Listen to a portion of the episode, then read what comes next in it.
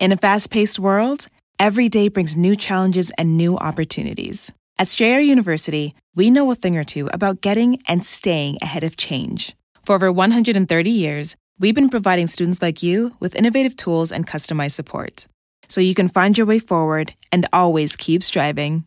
Visit strayer.edu to learn more.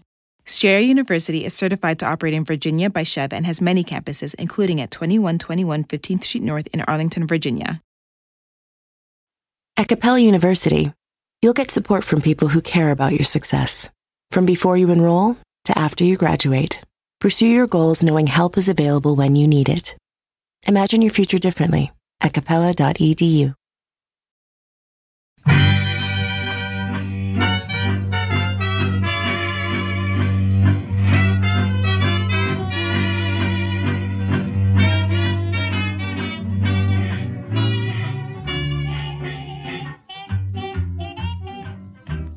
Brett McKay here, and welcome to another edition of the Art of Manliness podcast. Well, in America, there's an assumption that the most meaningful careers are found in office buildings, among those taking part in the information economy, rather than the nitty gritty of blue collar trades. And to be eligible for these desirable white collar jobs, you need to take out tens of thousands of dollars in student loans so you can go to college for four years to get a degree. The sacrifice is always worth it, though, or so we're told. My guest today on the show has made a career of questioning this narrative. In fact, he argues that our obsession with college education and white collar work to the denigration of blue collar kind has left us economically and spiritually poor, both on the individual and national level. His name is Mike Rowe. You might have seen his popular show, Dirty Jobs. Since his time as a TV host, he's become an ardent advocate of trade work through his foundation, Mike Rowe Works. Today on the show, Mike and I discuss where the idea of Dirty Jobs came from and why the show about blue collar workers became a surprise national hit. We then explore why we devalue devalue blue collar work, the societal and individual consequences of that devaluation, and what Mike is doing to make pursuing vocational and trade work cool and viable again. If you're a young man trying to figure out if college and an office job is right for you, or if you're a guy in a dead end office job looking for an alternative, Mike is going to make a strong case on why you should consider putting on a hard hat and getting your hands dirty. After the show is over, check out our show notes at aom.is slash rowe, where you can find links to resources where you can delve deeper into this topic.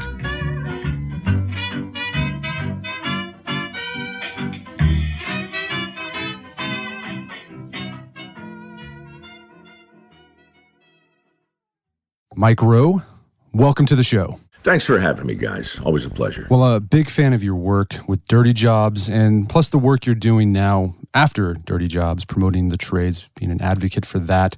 And I got to say, your TED Talk about sheep castration holds a dear place in my heart because uh, my, my grandfather just passed away last year, 101. When he was uh, in high school, he was a shepherd. And in his memoirs, he goes into detail about sheep castration. And I remember when I saw that episode when you you put your teeth on a sheep's testicles. I was like, I know that. I know how to do that because of uh, grandpa. you know how few people have actually uttered that sentence in the history of time.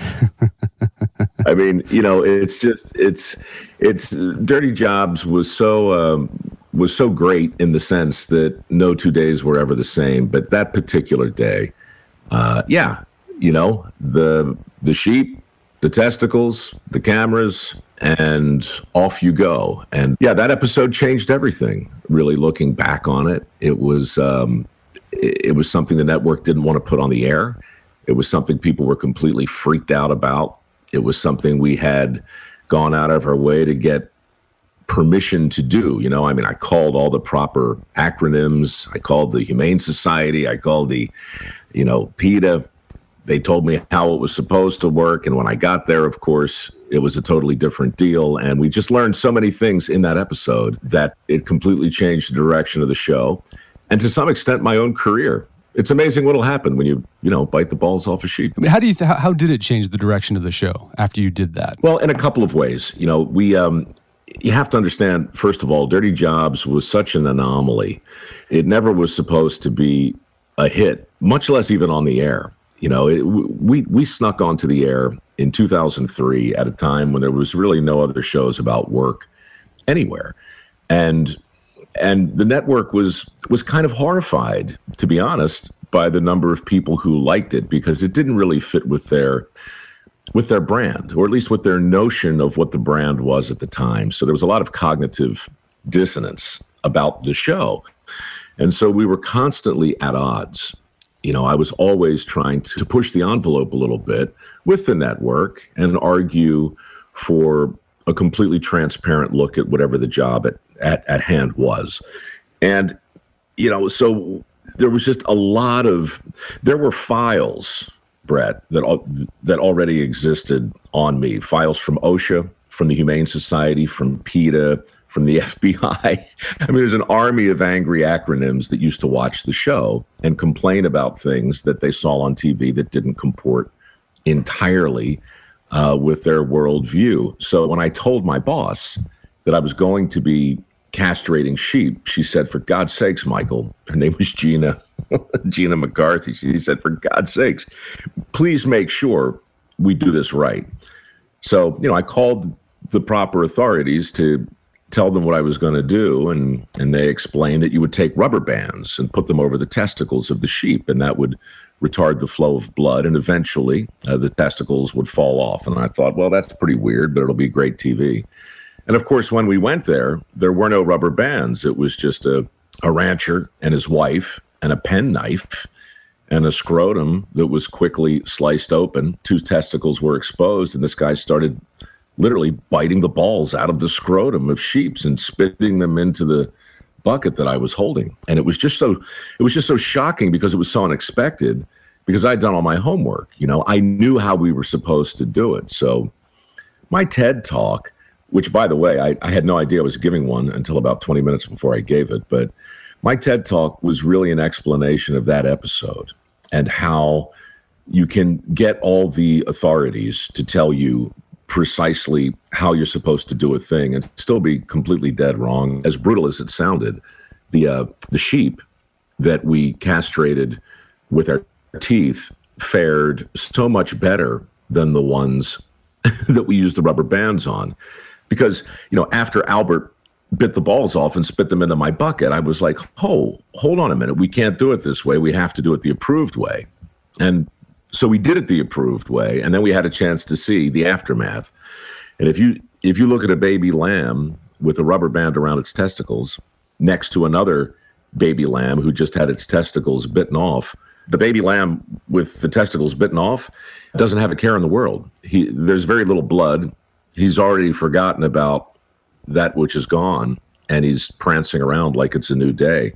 The one with the rubber band around his nuts, he limps around and and quivers and sits in the corner in agony. It changed the direction of the show and it changed the direction of my career because it indicated perfectly that you can be absolutely right in terms of compliance and still somehow manage to have your head completely up your own ass. You talked about peripeteia, that Greek concept in the, the show. Yeah, anagnorisis and peripeteia. Sure, that's it. I'm, I'm wondering who. I wonder who's the guy that figured out you bite the testicles off a sheep to castrate them. Like, oh, that's that was the best way to do it. I I shudder to think like the true etymology of that of that process, but but I would imagine it simply evolved out of practicality. You know, if you're, I'm sure your grandfather would have told you back in the day. You know, you're not out in the field with a team of people it's really just you and sometimes one other set of hands. To properly apply the banding method, you need three people. And that's you know, I mean that's that's a lot of extra personnel. This this method is quicker. It's less painful for the sheep. It's a hell of a lot weirder, admittedly, but primarily it's more efficient.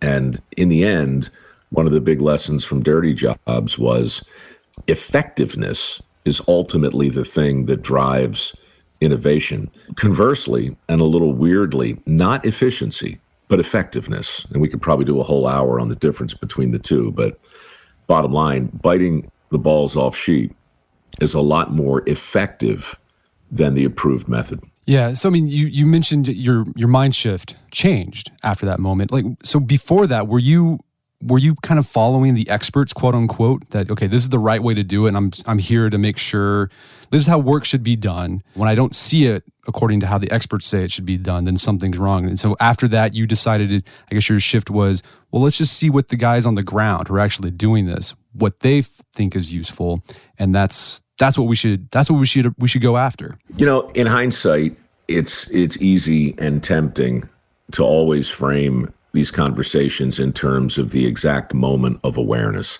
And I said that in my TED talk, and it was true to a degree. But but the real truth is awareness and understanding and realizations, anagnorisis, peripeteia, enlightenment, that stuff is almost always more analogous to a, a frog in the boiling water. You know, it's it's things you realize over time. You you have a moment of awareness, but it doesn't really take root until you have some proof that you can really put behind it, and that takes time. So for me, the, the real peripatetic moment in my career happened in a sewer before Dirty Jobs when I was working at Evening Magazine, and I was I was working on a segment called Somebody's Got to Do It, and I kind of I didn't hate my career. In fact, I I'd always kind of liked it. I'd been impersonating a host for for 15 years. Was more effective as a guest instead of a host. That realization happened when I was working with a sewer inspector, thanks to a rat, actually, who assaulted me and drove me headfirst into just a, a river of, sh- again, another long story. But that's when I began to realize that personally, I could do better on camera as an apprentice as opposed to an expert as a uh, as a guest as opposed to a host. So when I sold Dirty Jobs, I went into it with this understanding that I I didn't want to do or impersonate a conventional host. In fact, my pitch to Discovery was, look, you guys you guys need another expert like you need a shanker. I mean, what you need is a fan of the brand out in the world doing things not on your behalf but out of his own misplaced curiosity. That was the pitch for Dirty Jobs. When we started shooting it, what I learned again and again, over and over and over, was that just about everything I thought I knew about work had been, well, was wrong. Honestly, I had I had become uh, disconnected from a lot of the things that I had grown up with. You know, I had a lot of certainty growing up. My grandfather was a uh, was a master electrician and also a plumber and a steam fitter and a pipe fitter and a welder and a guy who could build a house without a blueprint who only went to the seventh grade. My my connection to work as a kid was profound. I, I knew where our food came from. I knew where our energy came from. You know, and I had a lot of direct lines between how things worked and how the working of things benefited me. By the time I was 43, after working for 15, 16 years in Hollywood, I'd forgotten most of that, or at least become disconnected from it. And so, for me, on a very personal level, Dirty Jobs became a reminder of all of those disconnects, all of the things that I that I had taken for granted, from the lights coming on when we flick the switch to the crap going away when we flush the toilet. Those little miracles took on a larger significance for me, thanks to that show. And I think maybe, hopefully, uh, to the viewers as well. So that's a long answer to your question, but but peripatetic moments happen one on top of the next, and their effect is almost always exponential. So one day you wake up and you look back on all that stuff and you realize, holy crap, that's the point where my thinking diverged. That's the point where my career went in a direction I didn't intend it to. And and so you can look back and you can retrofit things and, and try and sound smarter than you are. But in truth, in the moment, you're just a guy biting the balls off sheep, trying to understand why everything you thought you knew about this process turned out to be completely upside down. Well, speaking of how your career went a d- different direction than you thought it would go, I mean, since Dirty Jobs ended, you've become an advocate for what for making manual labor cool again. Started different foundations. We'll talk about that here in a bit. But let's talk about this. Why do you think manual labor is seen as uncool? Right? And most kids don't aspire to be a plumber. They aspire to be some, I don't know, social media influencer or banker or something. Why why why don't people want to go into the trades? We're suspicious of anything that doesn't come with a playbook. We want a playbook. We want to know what a good job is. And the best way to figure out what a good job is, now I don't subscribe to any of this, but and I'm not an expert obviously, but I but I think I think what's going on right now in society is we have a lot of anxiety around education and vocation. And that anxiety primarily exists with parents who are desperate not to screw their kids.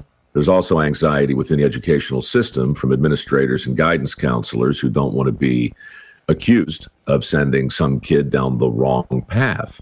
And of course, there's a lot of anxiety among kids themselves because they're looking at the vast unknown future of their careers and and hoping not to at the same time there's endless money available and a lot of pressure to borrow it in order to, go down what a lot of people have said is the best path for the most people.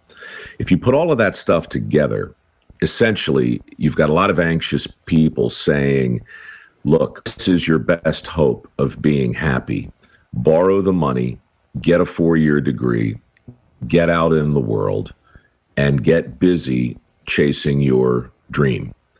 In a, I, I know I'm generalizing, but from what I've seen, that's that's the trope. That's the bromide. That's the uh, that's the platitude that informs so much of what passes as good advice today regarding why blue collar work is not aspirational. I think the main reason is because parents are hardwired to want something better for their kids than they had. The problem is we don't know what better means, but we now know that we have to define something as subordinate. So it gets a little wonky, but as theories go, I think it really comes down to in the mid 70s, we decided that college needed a big PR campaign, and we gave it one. And that PR campaign elevated the importance of a four year degree, not just for its inherent benefit, but it elevated it at the expense of every other form of education. So the message that started to go out to high school kids was if you don't do this, you're liable to wind up over here turning a wrench or doing something that you really don't want to do, some kind of uh, you know vocational consolation prize. So what we did was we separated higher education from all other forms of enlightenment. Then we attached a price tag to higher education that exponentially rocketed through the roof.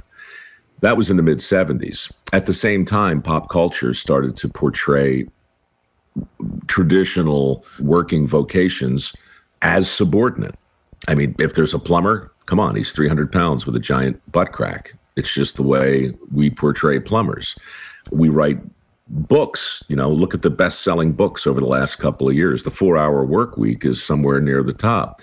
I'm friends with tim ferriss. I like his book but the things we started to respond to were messages that said hey you can work less. And if you if you don't work less then you're going to be a sucker. So pop culture portrayals of work in the media educational distinctions that are basically presented as a false choice, in my opinion, all combined to drive the cost of college through the roof. $1.3 trillion in student loans right now as a result of this cookie cutter approach to you know what a good education is and on the other end where does most of the opportunity exist today well it's in the skills gap it's 5.6 million available jobs right now that nobody seems to want that are sitting there waiting to be filled. It's not a coincidence that 75% of those jobs don't require a four year degree, but rather training for the very jobs that we're talking about right now. So, again, uh, kind of a meandering answer, but the reason blue collar jobs fell out of favor is because alternative education fell out of favor. It's because the people who do the kinds of work that we're talking about started being portrayed in a negative light. And here we are. The skills gap's not a mystery. It's just a reflection of, of what we value. So, too, is the cost of a four year degree, in my opinion. Right. And the, the irony is this playbook that we've been pushing on our culture, I think it's just resulted in a lot of unhappiness. You have People with four year degrees, up in their eyeballs in debt, working some office job that they hate and barely making ends meet. Yeah. Look, the hell of it is, you know, you. here's what happens to me that that's always problematic. I'll do an interview like this, and everyone will more or less agree that there's a there's a problem worth talking about.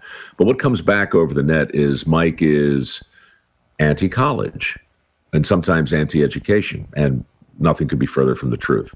The problem that you're describing happens because of money. It's not it's not that a liberal arts degree is bad. I've got one and it served me well, but I got mine in 1984 and it cost $12,000. Today the same degree from the same school cost $85,000. So if you spend that kind of money and borrow that kind of money and wind up suddenly in a cubicle doing something that, as it turns out, you really didn't want to do, how do you get off the road? You know, you've already majored in your major, you've already borrowed the money, and now you've got to pay all that stuff off. And you don't really have the freedom or the flexibility to hit the reset button without you know, punching out of the whole proposition with a giant pile of debt. That's really what the problem is, you know, and and I feel badly for this generation because they get a bad rap, in my opinion. You know, it, obviously there's room for improvement everywhere, but you know, we we raised an entire generation of kids to believe that if they borrow the money and if they get the degree, then they will get the job of their dreams and then they will be happy. That entire that entire proposition is fallacious. And and you can see it on the faces of dissatisfied workers not just in cubicles across the country but in all kinds of jobs. Because so many people have come out of our educational system convinced that the key to job satisfaction is finding the job that will satisfy you. And of all the lessons that came out of dirty jobs I think the biggest one is the fact that that belief is completely and totally upside down. So don't follow your passion. That's bad advice. I think it's bad advice, but I would never say don't be passionate about what you do. See, this is the the the fun part of dirty jobs. Once it really got its feet under it and once it became a thing was that it, it allowed me to look back honestly and question some of the advice that I'd gotten in my life, and and I think a lot of other people have as well. Follow your passion is somewhere near the top, the worst advice ever given. It's right up there with work smart, not hard. But always follow your passion. The first time I saw it, it was written on a photo of a guy in a kayak paddling on some lake with mist on the surface, and there were butterflies in the background and uh, maybe even a unicorn and it was just awful you know and the and under it it just says always follow your passion. And i'm just like what what what does that even mean? So on dirty jobs the corollary was never follow your passion but always always bring it with you. Passion's too important to ignore but it's too fickle to to follow. And i just I think, look, if you really want to see what following your passion looks like, watch any of the first episodes of American Idol. You know, any of the seasons, episodes one through five, where you see tens of thousands of people absolutely passionate about singing, right? Absolutely passionate about their their artistry and their and their love of vocalizing. And they show up and they audition. And it's it's incredible to me that so many people can't sing. That's that's obvious.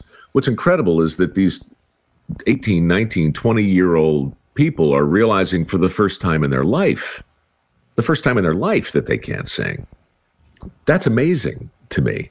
And and that disconnect, I mean, you can see it in their faces when they realize this is the first time somebody told them they're no good at a thing that they like.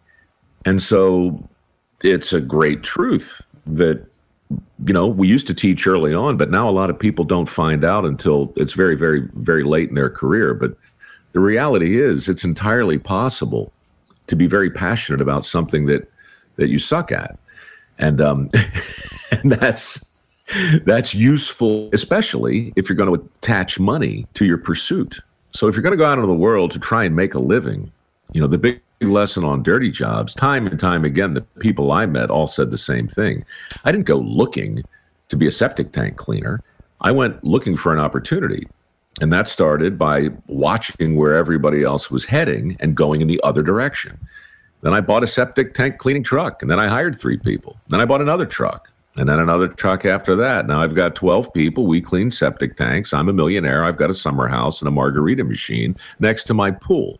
Yes, I clean septic tanks, and I'm passionate about my life and my career, but I didn't start, I didn't get here by sitting down one day when I was 18 years old and going, okay, what is going to make me happy? This will make me happy.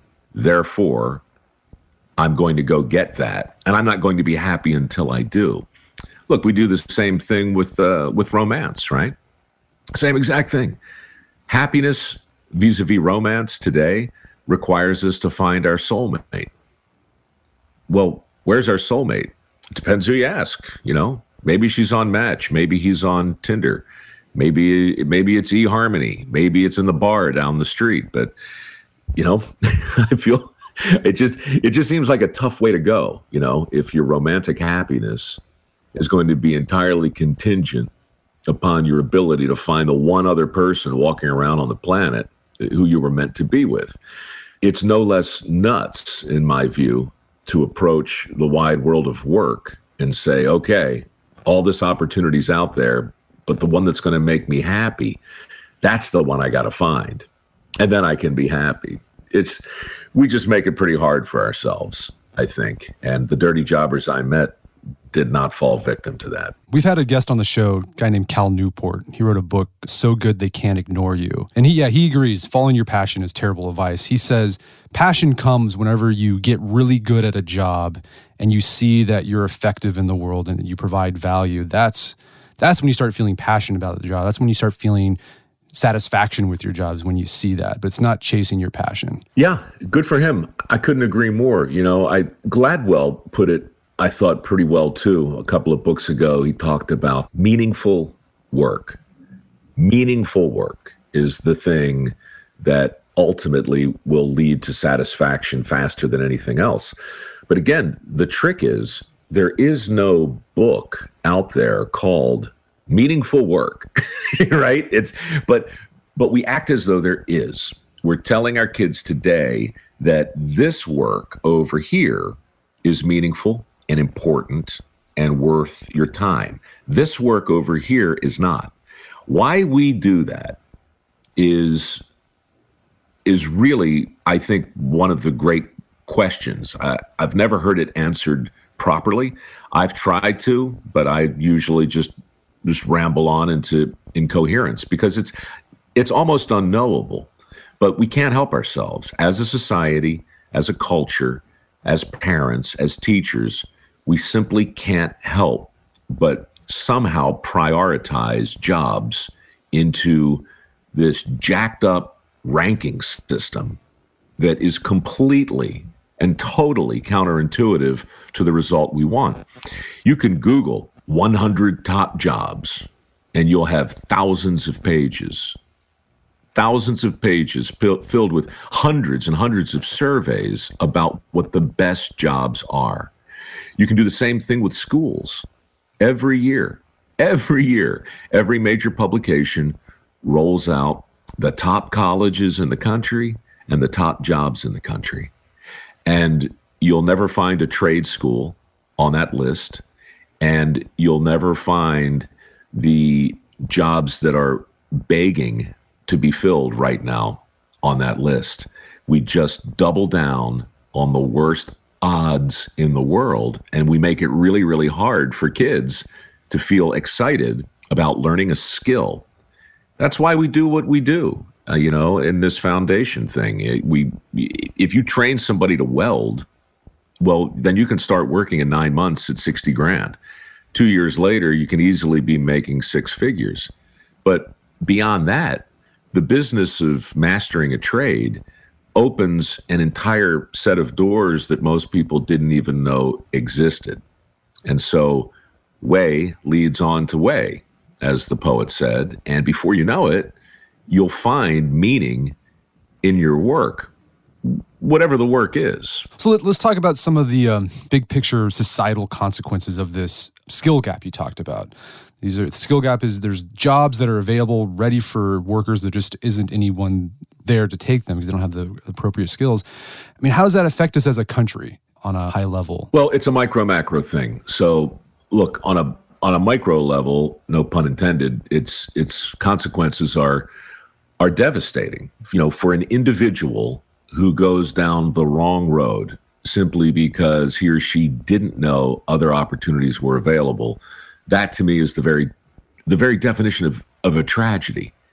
You know, I mean, Aristotle said a tragedy was that moment in the narrative where the protagonist comes face to face with the unescapable truth of their own identity. And when you realize that your identity was based on the pursuit of a thing that you that you never really cared for or understood at the expense of all the other opportunities that are out there that's that really is nothing short of a of a personal micro tragedy to answer your question, on a macro level, I think the skills gap, not to overstate it, but I think it's a matter of national security.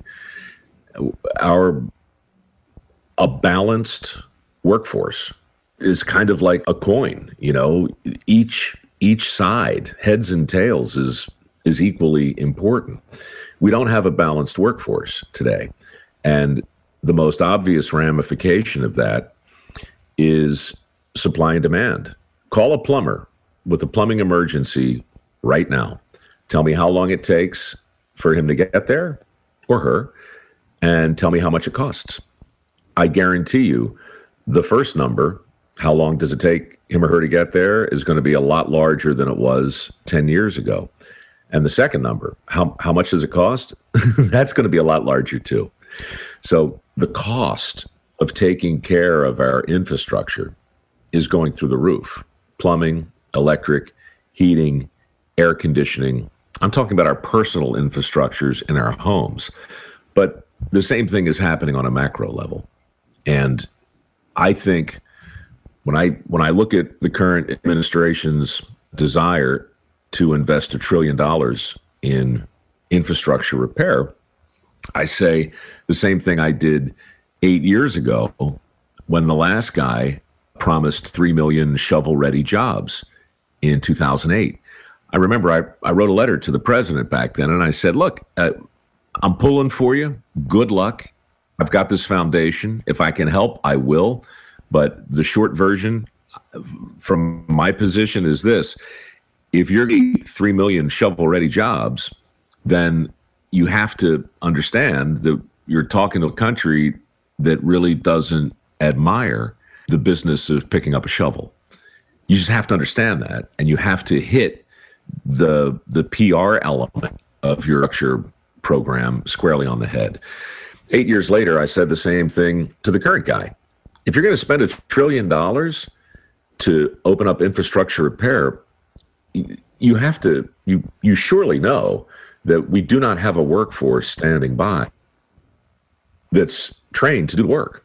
It's going to take years of training people and getting them the skills that they need. And that's not going to happen until or unless we celebrate these opportunities for what they are.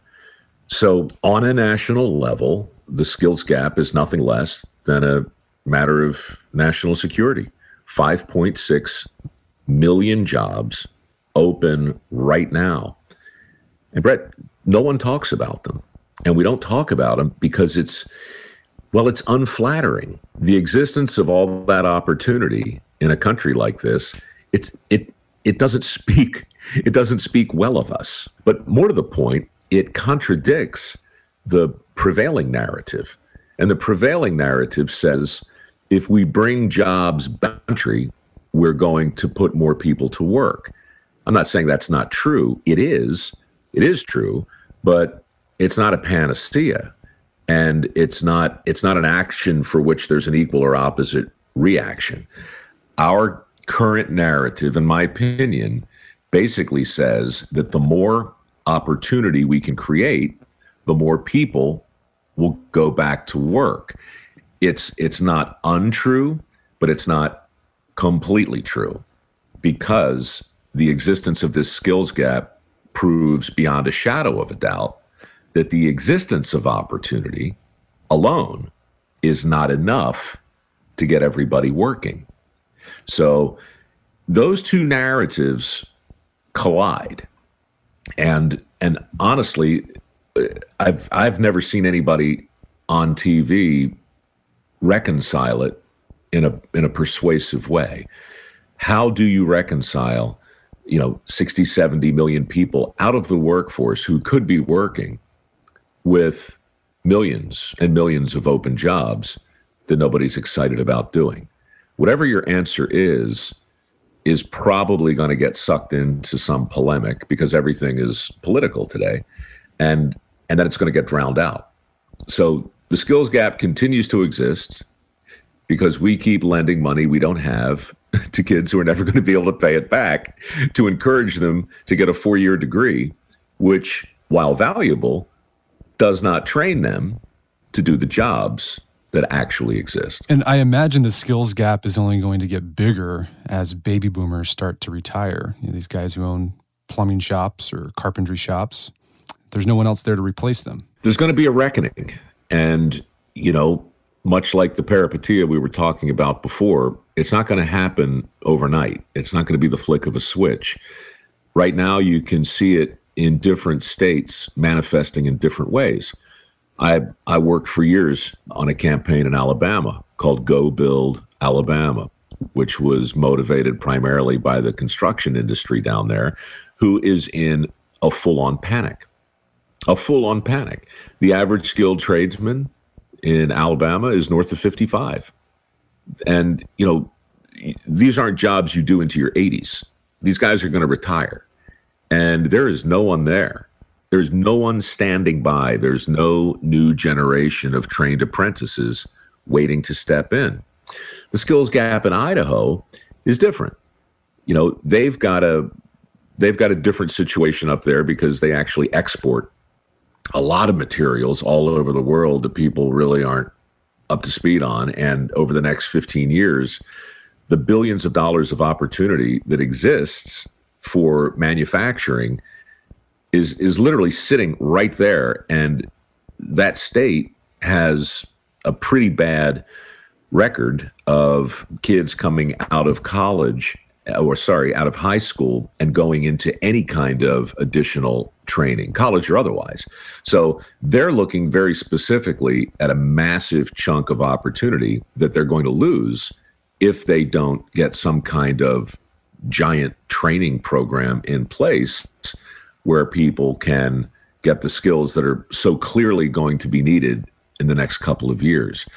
It's Georgia has a has another challenge. Arizona has a different challenge. Iowa has a different challenge. You know, some of these are fundamentally agrarian challenges, others are manufacturing. It it's different in different geographies in the country. So that's why it's it's kind of hard to say anything smart that sums the whole thing up and I'd be suspicious, honestly, of anyone who who tries. But in a very general way, the skills gap manifests in in different ways in different places. But in all cases, the the first step of the remedy is the same. We have to make a more persuasive case for the opportunities that actually exist and the educational alternatives that will train people for those opportunities. If we don't do that as a society, back to your prior question, you know, what's the real threat on a macro level? If we can't persuade the majority of Americans to be suitably gobsmacked by the miracle of uh, affordable electricity, smooth roads and runways, modern plumbing, all the things that make civilized life possible, if we no longer give a damn about those things, then I don't know how to fix the problem because it has to start with a larger shared collective appreciation uh, for the society that we have. If we don't have that, then we're just going to have to slip a little bit further down before we hit bottom. And somebody slaps us upside the head. So yeah, different geographic locations have different demands for different types of blue collar jobs. So it's hard to say. I mean, I guess are there professions that overall the country needs more of, like welding? Is that is there a big skills gap there? I'd put it somewhere near the top, to tell you the truth. We've we've had about 600, maybe 800 people come through my little foundation, and welding is somewhere near the top of the list of the skill that that we're most often asked to help. Well, here's a question. Um, you know, one reason I, I've heard people say, oh, I'm not going to go into the trades is like, well, it doesn't pay as well as, say, a white collar job, being an attorney or being a business manager. What's the pay like for these blue collar trades? Well, look, the the actuarial charts, the statistical charts, you know, they are, um, and and they'll give you an idea of factoring in millions of people in all different areas. And I've I've seen most of that, and honestly, my my feeling is so what? How is it? I mean, a writer in Spokane versus a writer in Tallahassee, there's absolutely no reason to assume one is going to be making anything similar to the other. A welder in Dakota right now is going to be making more money than a welder in Oak guaranteed. So, you know, the the geographical impact on blue collar wages, I do think, is real, more real maybe than on white collar. But again, I don't know what to conclude from that, especially in a world where you're either willing to relocate or you're not. And and I think that applies equally to both blue and white collar. I don't know when it happened. This um, this aversion to mobility. I mean, the country fundamentally formed because people were willing to to go from one coast to the other. They'd go wherever the opportunity was. They we were we were very transient people. We've become really sedentary you know, I'm amazed personally when I sit down and talk to people who are resistant to exploring a career in the blue collar trades or in the construction trades. The first thing they'll say is, well, the money's not as good. And I can say, okay, look, if I can show you where the money's better and how the money's better, will you give it a shot? And they'll say, sure. And then I'll, I'll walk them through. I mean, it, look, I can, I can take the same statistics that show a four year degree is always better and and I can conclude a completely a completely different conclusion. It's it's easy to manipulate the numbers, but it never really comes down to that. What it comes down to next is people are like, "Well, tell me again where I have to go." And and that's almost always where it falls apart. We're just we want the job that we've identified that will make us happy. We want that job at the money that we believe is fair and we want that job in the zip code where we currently live. And and those three things are primarily what what I run into most often with people who are resistant to at least looking at the opportunities as they exist today. I'm not sure I answered your question because you did. No, the uh, the uh, we had an economist on our podcast, Tyler Cowen, uh, just published a book called The Complacent Class, and he talks about how we become less mobile in our country. People just want to stay put. Uh, yeah, you're right. We used to go travel the country for opportunities. We no longer do that anymore. And he makes these all these arguments that it's it's hurting the economy, but it's also causing us to become more segregated, and a lot of downstream effects of us becoming less mobile. So if you haven't checked check that book out, check it out. It's really interesting. What's it called again? The Complacent Class. I'm writing it down right now. It, it reminds me of a thing. There, there used to be this thing called the Popcorn Report. A woman called herself Faith Popcorn. This is back in the 80s. But she talked about it in terms of our unwillingness or our, our growing unwillingness to even venture out of our out of our own homes. And she was looking at the coming technology uh, and predicting that we'd have something. Uh, she called it cocooning, where you know we would just more and more and more build our homes in a way that allows us to uh, you know, stay in them more and more. And then, of course, with delivery services and uh, better technology, better TVs, everything else, cocooning turned into something she called burrowing. So, you know, we just kind of doubled down on the whole notion of a cocoon. And so essentially we're we're here now. We're we're we're more connected than we've ever been thanks to the kind of technology we're using right now and social media, but we're more disconnected than we've ever been as a result and less mobile at the same time. And so, you know, I'm not sure what's next. Where, do you go after burrowing? Probably like the, uh, you know, you're going to wind up in an altered states tank like William Hurt. You know, you're just going to be, we're just going to be there suspended in some kind of gooey animation, completely connected and mentally fulfilled. But it's the atrophy that's going to kill us in the end. Besides the blue collar trades, are there other trades where we're seeing a a skills gap? Because I, I, I can think of one off the top of my head is uh, tailoring. I've got a my tailor. He's this 96 year old Polish immigrant. He survived the Holocaust. He's here in town. I and I'm like, why are you still working? And he says like, there's no one else to do the work. Like I can't retire. He says, yeah, no one wants to go into tailoring or learn a trade. And the thing is, the money's good. Like he's he's expensive. And he can be expensive because he's the only one who can do what he does like really well. Yeah, look, there's a there's a tension between what I do, what I want, and what I hope for. You know, I'm I'm I'm a fan of the guy you just described, and I'm a fan of the plumbers and the electricians and the pipe fitters and all the people that I that I rely on. I want them to do well, but at the same time, I'm a consumer, and so you know when my toilet explodes, you know eh, when my when my engine just falls out of the car, how do I want to pay?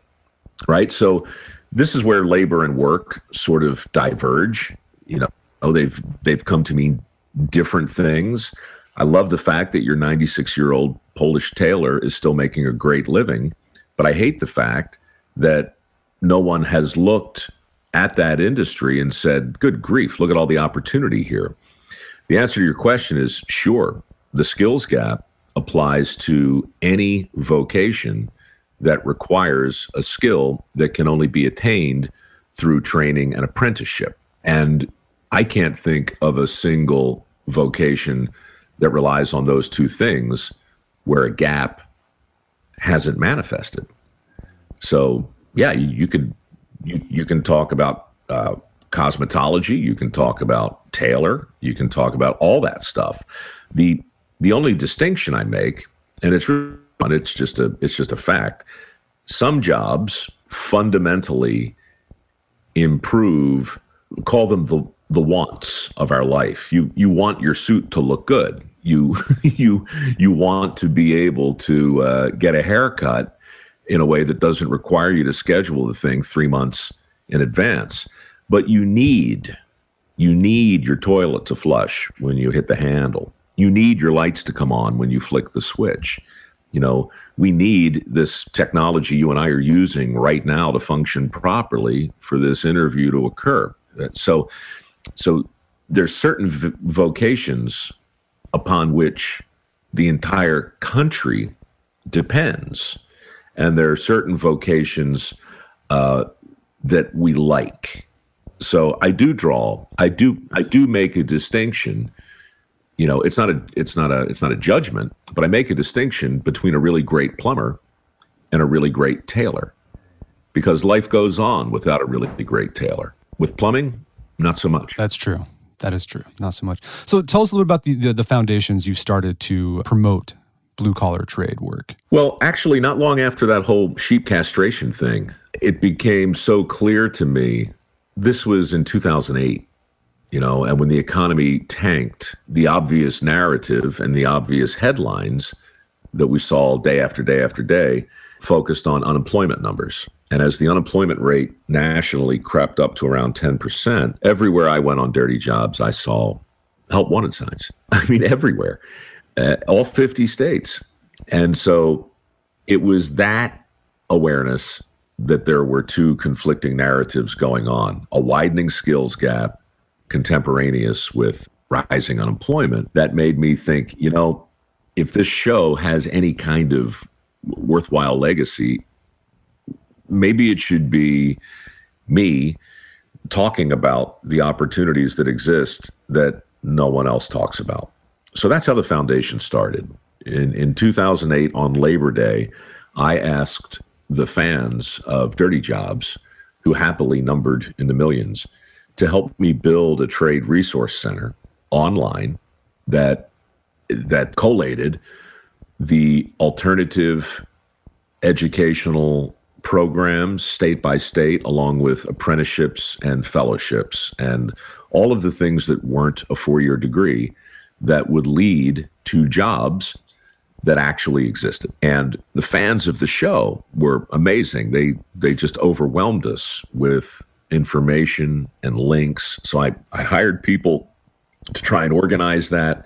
And then I built a trade resource center and put it online and we called it Mike Rowe Works.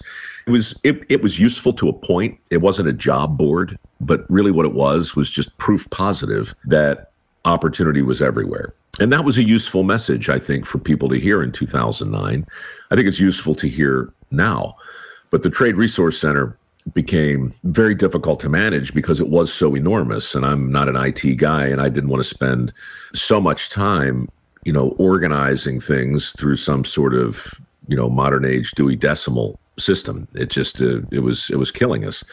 And besides, the more important element from building the Trade Resource Center was just the idea that I could go out and say, look what the fans of the show did. Look at the opportunities that exist. And as I started doing that, companies started coming and saying, you know, we have a lot of those opportunities right here. How can we help? And so I started partnering with lots and lots of different companies to focus on jobs that existed under their roof.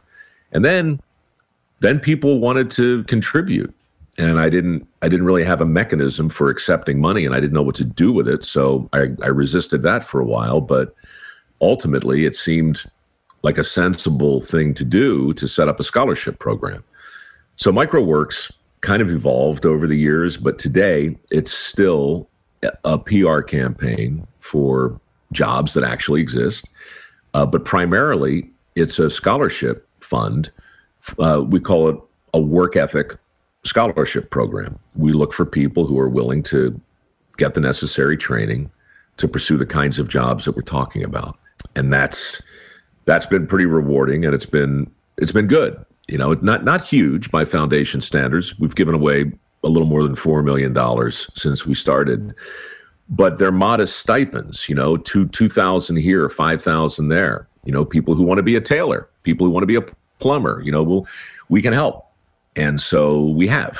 And uh, honestly, of all the things dividing the country right now, the thing that worries me the most is is the divide between a big group of people who seem convinced that the, the system's totally rigged and there is no hope, and a group of people who are convinced otherwise.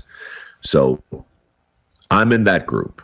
Uh, I know for a fact that uh, there's there's not a single place in the country where somebody isn't hiring within sort of wherever anybody is sitting right now. I know that, and I've seen it again and again. I've seen what can happen if people enthusiastically go after the first few rungs on the ladder, and I can prove it. So that's why the foundation evolved. That's why I continue to work on it to this day, and um, and with luck, uh, you know, we'll continue to move the needle in the future. Well, so besides the uh, the foundation, you've also started a podcast yourself. The way I heard it, what was the impetus behind that, and what sort of stuff will listeners find on your show? Honestly, that that thing turned into that was another unexpected peripeteia. You know, I I, I like it was a, a, year ago. I was uh, saying to a friend of mine, you know, Paul Harvey was a. Uh, you remember Paul Harvey by any chance? Oh, of course. Yeah. Yeah, definitely. I think he's from Oklahoma. I'm from Oklahoma. Yeah. I think, I, th- I think he might be too. He worked in Chicago mostly, but he had a show called uh, called The Rest of the Story. It was, you know, three or five minute mysteries. He'd do them every day. And um, and I loved them because they were they were basically biographies and little history lessons, but served up as a mystery. So you don't really know who he's talking about until the last sentence it just occurred to me that nobody was doing anything like that. And by the way, Paul Harvey, Charles Kuralt, George Plimpton, Studs Terkel, you know, these guys are all dead, and and they left a huge smoking. They just don't make them, and and and and people don't tell stories like that anymore. And I would, in no way, you know, compare myself to them. I can't fill their footsteps, but I can I can follow in their footsteps, maybe. And so, with that in mind, given the amount of time I was spending on airplanes, I just thought, you know, I'm I'm gonna I'm gonna try and write one of these mysteries a week in the style of Paul Harvey. Anyway, we started doing it a year ago, and I started posting them on, under this podcast called The Way I Heard It. I didn't pay much attention to it because I don't really understand the whole podcast thing, and I was really writing them just be, to entertain myself. But somebody called a few months ago and said, "Listen, these things have been downloaded 22 million times." And you know, I was reading them on Facebook as well, and they were viewed something like 30 million times. So he said, yeah, "You should maybe do some more." So I'm I'm doing that, and and it, and, it, and it's really fun. You know, I'm I'm not a writer by trade, but I love to write. These have been rewarding, and the feedback's been great. So as soon as we're finished today, I'm going to go upstairs. I'm going to write one, and and we'll post it, and we'll see where it goes. But so far, so good. Fantastic. Well, Mike, this has been a great conversation. Thank you so much for your time. It's been an absolute pleasure. Anytime. I appreciate what you guys are doing as well, and I. Uh, I hope we can do it again. My guest today was Mike Rowe. You know him as the host of Dirty Jobs. You can find out more information about Mike's work, what he's doing with Mike Rowe Works at mikerowe.com and profoundlydisconnected.com. Also, check out our show notes at aom.is slash rowe, where you can find links to resources where you can delve deeper into this topic.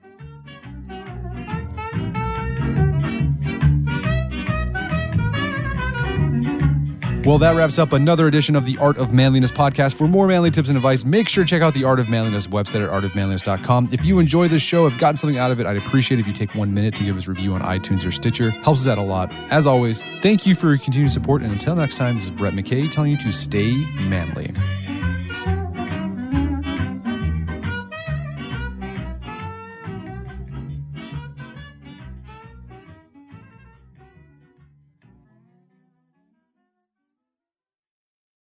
Hey, look at you! Florist by day, student by night, student by day, nurse by night. Since 1998, Penn State World Campus has led the charge in online education, offering access to more than 175 in demand programs taught by our expert faculty. We offer flexible schedules, scholarships, and tuition plans to help you reach your educational goals online. Penn State World Campus delivers on your time. Click the ad or visit worldcampus.psu.edu to learn more. That's worldcampus.psu.edu to learn more.